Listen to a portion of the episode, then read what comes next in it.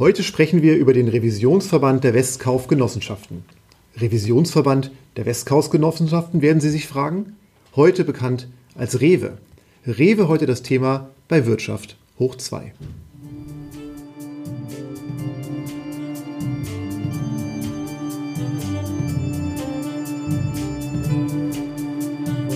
Wirtschaft hoch 2. News, Hintergründe und Einordnungen zu aktuellen Themen aus Wirtschaft und Wissenschaft. Diskutiert von Hans-Jürgen Wieben und Thorsten Spandl. Hintergrundinformationen und alle Episoden finden Sie unter wirtschafthoch2.de. Hallo Thorsten. Hallo Hans-Jürgen. Ja, schön, dass wir wieder zusammensitzen. Ja, finde ich auch. Und dass Rewe seinen Namen irgendwann dann doch mal abgekürzt hat, für mich persönlich. Äh, das erleichtert uns, das heute doch darüber zu sprechen. Bist du Rewe-Kunde? Ja, schon. Also wir haben auch natürlich einen Rewe-Markt in der Nähe, wie die meisten der Hörer wahrscheinlich auch. Und insofern sind wir dort auch regelmäßig Kunden. Geht uns ganz genauso. Wir haben sogar ein Rewe-Center in der Nähe, ähm, das von dem Fußballmoderator Stanislavski geführt wird, mit ganz vielen innovativen Produkten, innovativen Angeboten. Deswegen Rewe uns durchaus ein sehr naheliegendes Thema. Und ich glaube, also, weiß nicht, wie es dir geht, wir gehen da bestimmt zweimal die Woche einkaufen. Ja, wir durchaus auch. Und äh, Penny nutzen wir natürlich auch, gehört ja auch zum Konzern mit dazu. Also insofern ist das schon eine sehr präsente Unternehmensgruppe. Dann lass uns mal genau einsteigen. Genau, ja, wir können ja mal gucken. Äh, wir haben uns mal erstmal beschäftigt mit dem Markt hier, der Lebensmitteleinzelhandelsmarkt. Was hat der eigentlich für ein Volumen? Und da konnten wir nach ein bisschen Recherche, Zahlen sind da durchaus unterschiedlich, die man da im Netz findet und bei Statista findet, etwa 162 Milliarden Euro Umsatz für 2018. 2017 waren es noch 158,3 Milliarden. Und die Umsatzverteilung ist dann ganz interessant. 43,4 Prozent dieses Marktes äh, beansprucht der Discount mittlerweile für sich. Der Lebensmitteleinzelhandel im Vollsortiment hat 32,8 Prozent Marktanteil. Die SB-Warenhäuser noch 16,6 Prozent und auch die Drogeriemärkte sind mittlerweile mit 7,2 Prozent im Lebensmitteleinzelhandelssegment vertreten, was den Umsatz angeht. Schauen wir mal auf die großen Player und ihre Marktanteile, dann ist der äh, Platzhirsch nach wie vor Edeka mit 26,2 Prozent Marktanteil. Im Vorjahr waren das noch 23,5 Prozent, aber Edeka hat ja bekanntermaßen Teile der Tengelmann-Gruppe übernommen. Insofern haben wir hier nochmal ein ordentliches Wachstum gegenüber 2017 erzielen können als Edeka. Rewe ähm, hat jetzt 16,1 Prozent in diesem Jahr und muss man dazu sagen, dass man jetzt mit Leckerland, dem äh, sechstgrößten Player auf dem Markt, nochmal 3,9 Prozent Marktanteil in Zukunft dazu gewinnt, also etwa 20 Prozent Marktanteil haben wird.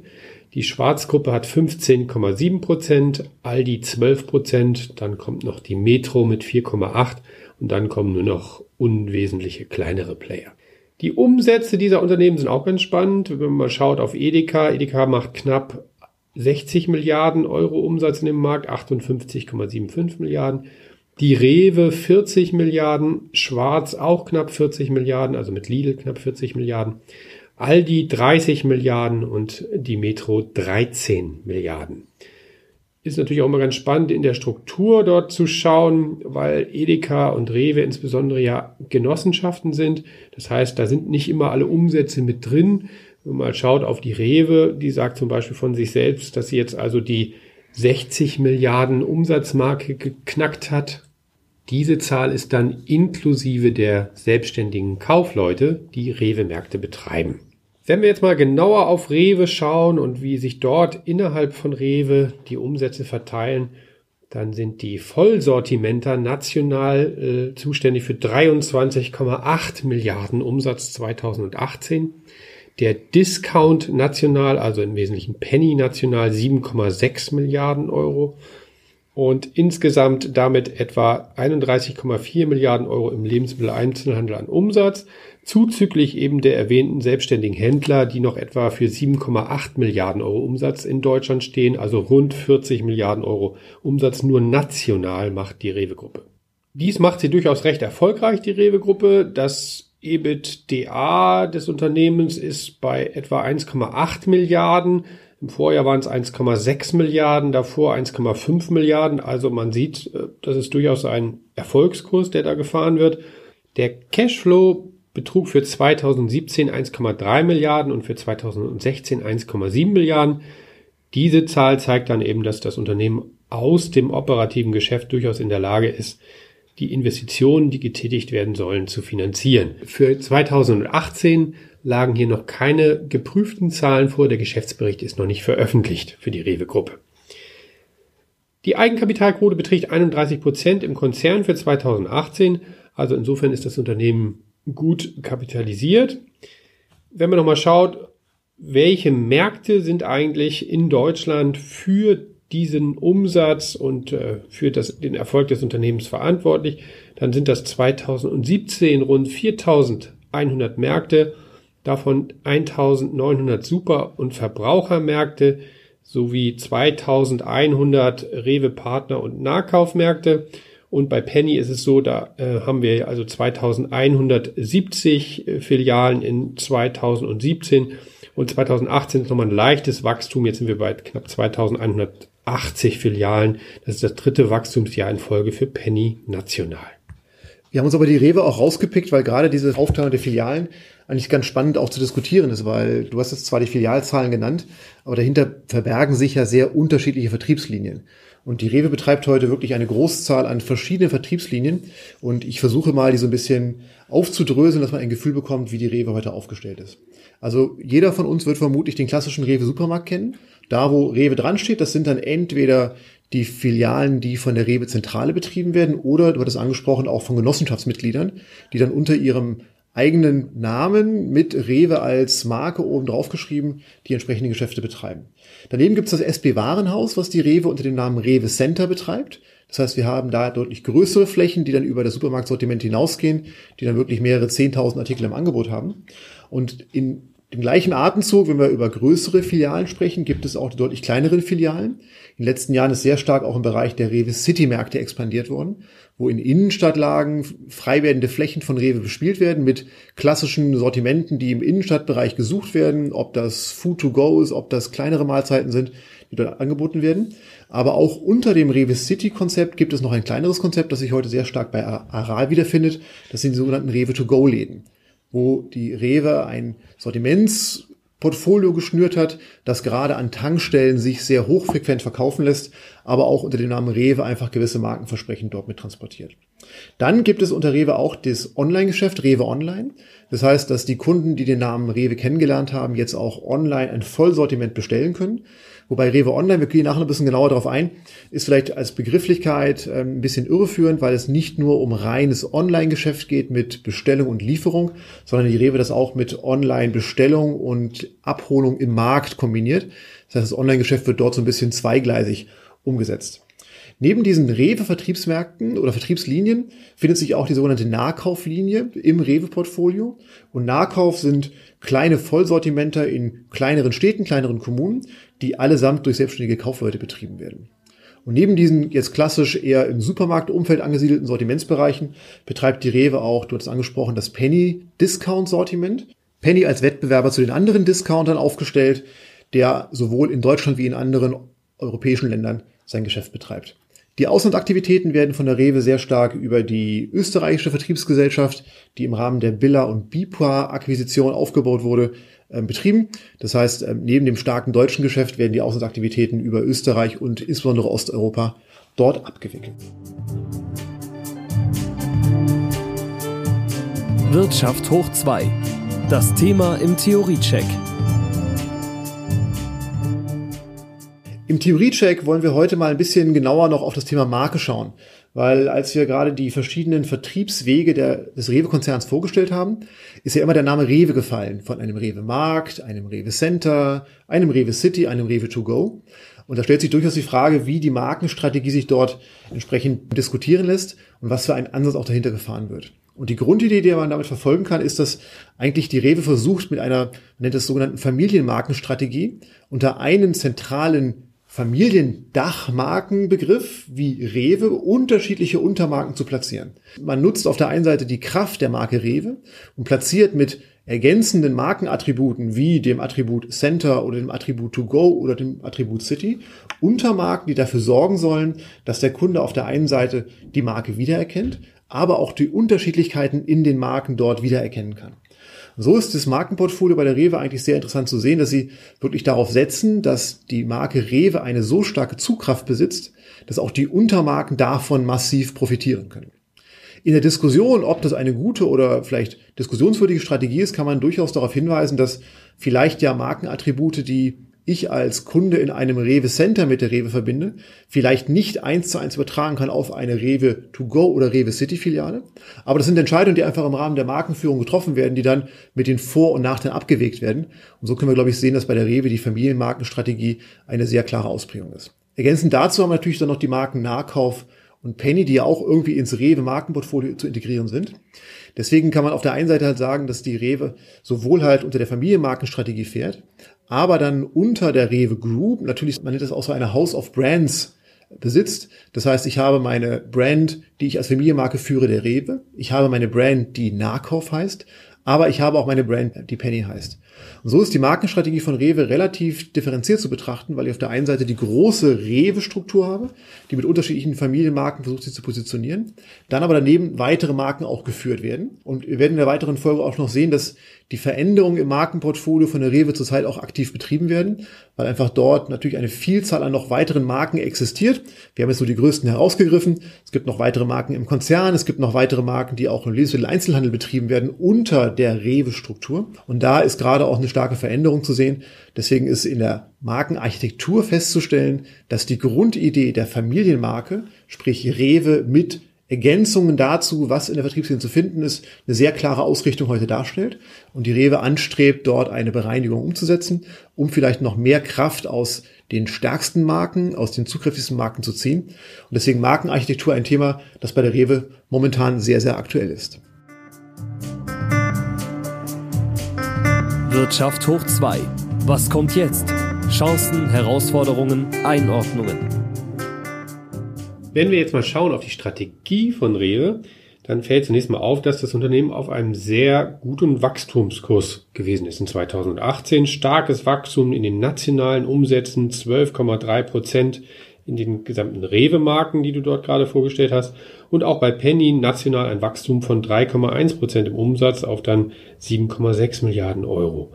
So, das heißt, das Unternehmen wächst ist jetzt gerade nochmal durch die Übernahme von Leckerland, das war der bisher größt, sechstgrößte Lebensmitteleinzelhändler, ähm, ein ganzes Stück wieder an die, den Marktführer Edeka herangerobbt. 3,9 Prozent Marktanteil wurden dort dazugekauft. Ähm, und damit hat ähm, die Rewe-Gruppe jetzt etwa 20 Prozent Marktanteil im deutschen Markt. Das sind immer noch 6 Prozent weniger als die Edeka-Gruppe. Aber man ist jetzt wieder doch deutlich näher auf Edeka zur Tuchfühlung gekommen, als man das jetzt vorher gewesen ist, vor der Übernahme von Leckerland. Ganz spannend daran ist, dass Leckerland im Grunde die ganzen Tankstellen, Kioske und so weiter bedient und ähm, also ein etwas anderes Segment nochmal abdeckt, als das bisher die klassischen Rewe-Märkte oder die Penny-Märkte tun. Insofern ähm, da ist im Grunde eigentlich nur so eine Überschneidung mit, mit dem Rewe to go, wo man also an den, den Aral-Tankstellen bisher im Wesentlichen aktiv war. Aber ansonsten greift man hier wirklich nochmal in einen oder zu einem neuen Vertriebsarm, der jetzt auch nochmal wirklich andere Kunden wieder bedient. Und das scheint mir auch so ein bisschen die Strategie zu sein, die Rewe verfährt, ähm, verfolgt. Man möchte im Grunde letztlich den Kunden überall dort abholen, wo er irgendwie Lebensmittel einkauft. Das Einzige, wo es mir noch nicht gelungen scheint, ist der Wochenmarkt jetzt an dieser Stelle. Vielleicht äh, kommen wir aber auch noch dazu später. Was nicht so gut gelaufen ist, muss man auch sagen, ist äh, die, die Thematik Sky. Ähm, Im Rewe hat 55 Prozent der Anteile an Sky übernommen oder bündelt die in so einem Sky und Plaza Märkten in so einem Supermarkt Nord Gesellschaft. Äh, das läuft nicht so gut und da ist dann jetzt also dabei, das zu sanieren. Und ähm, jetzt ab 2019 wird dann wirklich auch auf Rewe umgestellt. Ähm, diese Sky und äh, Plaza Märkte werden dort umgestellt sodass man also hier ähm, dann versucht, wirklich über die Sanierung auch diese Märkte erfolgreich zu machen. Du hast ja schon angeführt, dass die Rewe sich gerade auf einem Wachstumskurs befindet und das kann man auch durchaus nachvollziehen, wenn man so mitbekommt, was so Lionel Souquet, der Vorstandsvorsitzende der Rewe Group, so auch an, an Maßgaben ausgibt. Und er sagt sehr klar, dass die drei Felder, wo angegriffen werden soll, sind Digitalisierung, Vertikalisierung und die Internationalisierung. Und ich möchte mal zwei Beispiele aus dem Bereich der Digitalisierung herausgreifen, die wirklich zeigen, dass da die Rewe auch bereit ist zu investieren. hatte vorhin schon bei der Übersicht der verschiedenen Vertriebswege angesprochen, dass die Rewe Online Aktivitäten ja durchaus eine gewisse Relevanz mittlerweile erhalten haben. Und Rewe Online berichtet, dass sie heute über 100 Millionen Euro Umsatz pro Jahr realisieren und dass bereits heute über 60 Prozent der bundesdeutschen Haushalte im Einzugsgebiet von Rewe Online Aktivitäten sind. Da, wie gesagt, bisschen Trennung, weil wir auf der einen Seite halt Rewe Online haben, dass ich als Kunde bestelle und nach Hause geliefert bekomme. Das ist heute in den großen Metropolregionen Deutschlands möglich, weil es dort Verteilzentren gibt, weil es dort Lieferflotten gibt, die die Produkte, ob es frische Ware ist, ob es Trockenware ist, ausliefern können. Aber Rewe versucht auch über die Partnerschaften mit einzelnen Filialen, mit einzelnen Genossenschaftsmitgliedern gewisse Abholmöglichkeiten auch zu etablieren, dass auch in Gebieten, wo jetzt keine Auslieferungsstruktur verfügbar ist, trotzdem Kunden online die Waren zumindest ordern können und dann diese Produkte klassisch als Pickup-Konzept im Markt abholen. Und ich habe vorhin angesprochen, wir kaufen selber privat in einem Rewe Center ein. Da ist mittlerweile im Parkhaus ein Pickup-Corner eingerichtet worden, wo in einer sehr verkehrsgünstigen Lage Parkplätze vorgehalten werden. Fahre mit dem Auto vor, habe mir ein Abholfenster vorher im Rahmen des Digitalkaufs reserviert, fahre dort vor und kann meine Produkte direkt mitnehmen und einkaufen. Und so versucht Rewe die Digitalaktivitäten deutlich auszubauen und ist dafür auch bereit, noch massiv unter anderem auch in ERP-Systeme zu investieren, um einfach die Lagerhaltung dort drauf zu optimieren. Und gerade Lagerhaltung ist ein Thema, das natürlich auch für einen so großen Händler von enormer Bedeutung ist. Und die Rewe hat vor kurzem erst berichtet, dass sie jetzt in der Nähe von Köln ihr sogenanntes Scarlet One Logistikzentrum in Betrieb genommen haben. Und sie bezeichnen das sehr stolz als technologisiertes Fulfillment Center.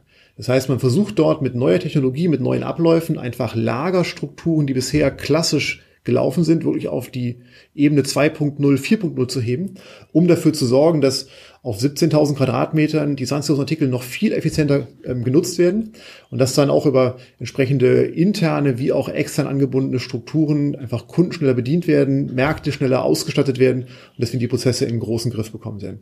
Und dabei war eine sehr schöne Beschreibung dessen, was sich gerade verändert, dass insbesondere auch Warenlieferungen im Lager mittlerweile automatisiert sind. Das heißt, dass ähm, klassische Lagerbetriebe, da hat man Mitarbeiter, die durch die Regale gehen müssen und selber picken. Das wird heute umgestellt auf eine Shuttle-Technologie. Das heißt, ich habe hier automatisierte Pick-Systeme, die dann die Produkte zur Endkontrolle und zur Verpackung zum Mitarbeiter bringen. Und diese, diese Auflistung der Rewe war sehr interessant zu sagen, dass bisher der klassische Kommissionierer bei Rewe Online durchschnittlich 15 Kilometer zurücklegen musste, um die Waren zu kommissionieren. Und diese 15 Kilometer werden heute fast vollständig über diese automatisierten Systeme abgewickelt. Das heißt, wir haben da auch eine deutliche Effizientierung und auch eine, denke ich mal, durchaus deutliche Verbesserung der Arbeitsbedingungen, die dann auch für die Mitarbeiter in die Lagerbetriebe sich dort einmal zeigen können. Wenn wir mal einen anderen Aspekt noch rausnehmen, der ähm, Herr okay hatte ja das Thema Vertikalisierung auch angesprochen. So ist es heute schon so, dass im Bereich der Wurstwaren eigene Marken bestehen, also Wilhelm Brandenburg, wo man selbst Wurstprodukte herstellt für die eigenen Märkte und genauso im Bäckerei, äh, im Backwarensortiment gibt es die Glockenbäckerei, die dort aktiv ist. Das ist im Grunde etwas, was die großen Supermarktketten letztlich alle irgendwo haben in diesen beiden Bereichen, glaube ich. Und wo man ja nochmal drüber nachdenken könnte, was kann Rewe jetzt hier eigentlich noch machen, um vielleicht auch in anderen Bereichen noch sehr viel stärker eigene Produkte, die selbst hergestellt wurden oder zumindest selbst verarbeitet wurden, in die Märkte hineinzubringen. Da passt sehr gut, dass Rewe letztes Jahr einen Rewe Startup Award herausgebracht hat. Das heißt, es wurden Jungunternehmer eingeladen, mit Produktideen auf die Rewe zuzukommen.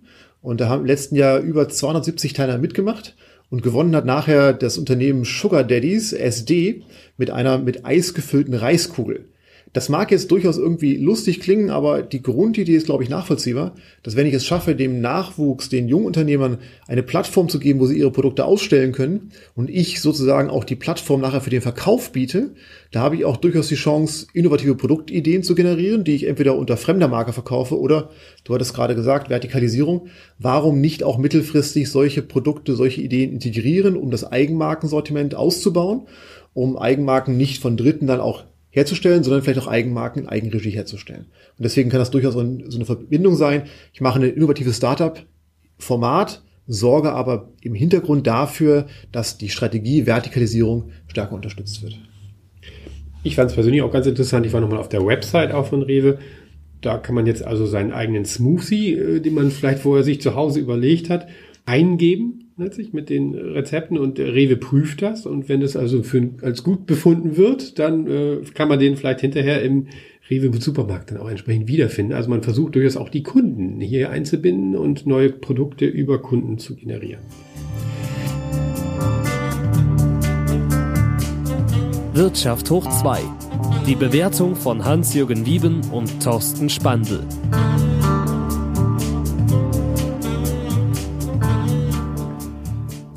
Ja, wir haben uns natürlich gefragt, bei all den positiven Dingen, die Rewe gerade zu berichtigen hat, gibt es jetzt auch irgendwas, was nicht so gut läuft?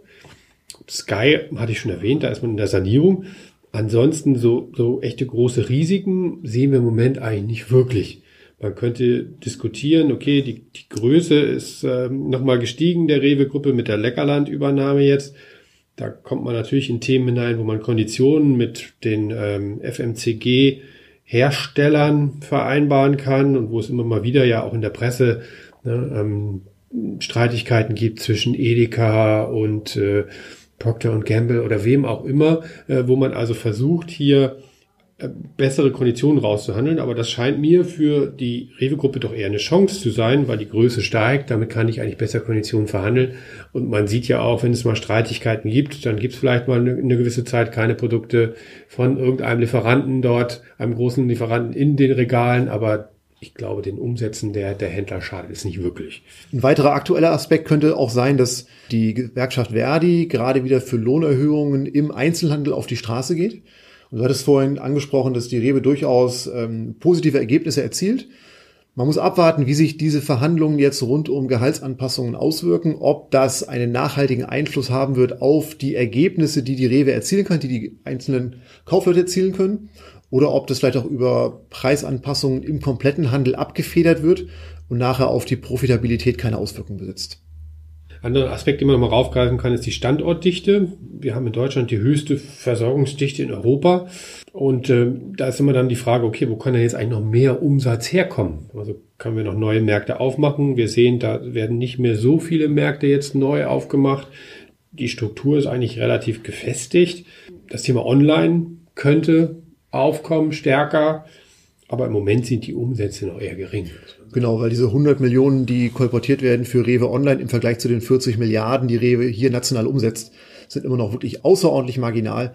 Und natürlich kann man das durchaus feiern, dass gewisse Umsatzgrößen sich da mittlerweile Richtung Online verschieben. Aber auch im europäischen Vergleich sind die deutschen Online-Umsätze im LEH sehr, sehr gering. Und da sehen wir auch Stand heute jetzt nicht wirklich die großen Veränderungen sehr kurzfristig um die Ecke kommen. Genau. Und wir, und wir haben ja auch das Beispiel aus der Vergangenheit. Walmart hat ja auch mal versucht, hier auf dem deutschen Markt Fuß zu fassen und ist grandios gescheitert. Das hat die irgendwo zwischen 800 Millionen und einer Milliarde äh, US-Dollar, glaube ich, gekostet, der Spaß. Also insofern, ähm, dass da jetzt neue äh, Wettbewerber eintreten, scheint eher unrealistisch zu sein. Was das Thema gerade im Markt natürlich kommt, ist das Thema Nachhaltigkeit. Das jetzt sowohl über Fridays for Future, aber auch schon vorher natürlich immer stärker ein Thema geworden ist. Ähm, den Trend hin zu Bioprodukten, zu ökologisch produzierten Lebensmitteln gibt es ja schon seit gewissen Jahren. Und da sind natürlich, glaube ich, alle Lebensmitteleinzelhändler gefragt, darauf zu reagieren. Und die Rewe-Gruppe ist gerade dabei, in Baden-Württemberg in einem Pilotversuch Mehrwegsysteme für frische Ware einzuführen und bewusst auf Wegwerfprodukte zu verzichten in diesem Bereich. Das heißt, wir sehen da schon, dass die Unternehmen auch reagieren und jetzt wirklich auch scheinbar in der Lage sind, relativ schnell umzusteuern. Und äh, man kann heute schon sehen, dass man ja Mehrwegsysteme zum Beispiel für Obst ja schon käuflich erwerben kann, wo es dann diese Obstnetze gibt, die so leicht sind, dass sie beim Auswiegen der Produkte keinen Mehrpreis nach sich ziehen. Also da tut sich einiges und ich vermute auch mal, dass da sowohl durch den steigenden Druck von Seiten der Kunden, aber auch aus dem steigenden ökologischen ähm, Interesse natürlich auch der Unternehmen heraus sich da viel tun wird. Aber da hat natürlich ein großer Händler wie die Rewe, wo wir als Kunden auch tagtäglich einkaufen, Möglichkeiten, uns sehr schnell auch wieder mitzunehmen und einfach auch durch die hohe Interaktion, die die Rewe mit Kunden hat, wahrscheinlich auch sehr schnell Veränderungen umzusetzen. Ja, insofern kann man eigentlich zusammenfassend sagen, wenig Risiko scheint es im Moment äh, so äh, mit dem äh, mit Rewe verbunden zu sein, eher Chancen, sich noch weiter zu entwickeln auch hier. Und solange wir auch weiterhin Kunden bei Rewe bleiben, denke ich mal, ist es auch gesichert, oder? Ich denke auch. Und Liebe Hörer, haben Sie es gemerkt? Wir haben es geschafft. Wir haben nicht einmal das Unternehmen mit dem A im Buchstaben erwähnt. Und wir werden es auch nicht machen, weil wir nicht glauben, dass dieser große amerikanische Online-Händler im Lebensmittelhandel so Fuß fassen wird, dass er für die Rewe ein Problem darstellen wird. Deswegen genießen Sie es eine Folge ohne das A. Wir danken fürs Zuhören. Ja, und äh, hoffen, dass wir Ihnen interessante Informationen über Rewe mitgeteilt haben und freuen uns darauf, Sie beim nächsten Podcast wieder begrüßen zu können. In dem Sinne, ciao, ciao. Das war Wirtschaft hoch 2, der Wirtschafts- und Wissenschaftspodcast mit Hans-Jürgen Wieben und Thorsten Spandl. Hintergrundinformationen und alle Episoden finden Sie unter wirtschafthoch2.de.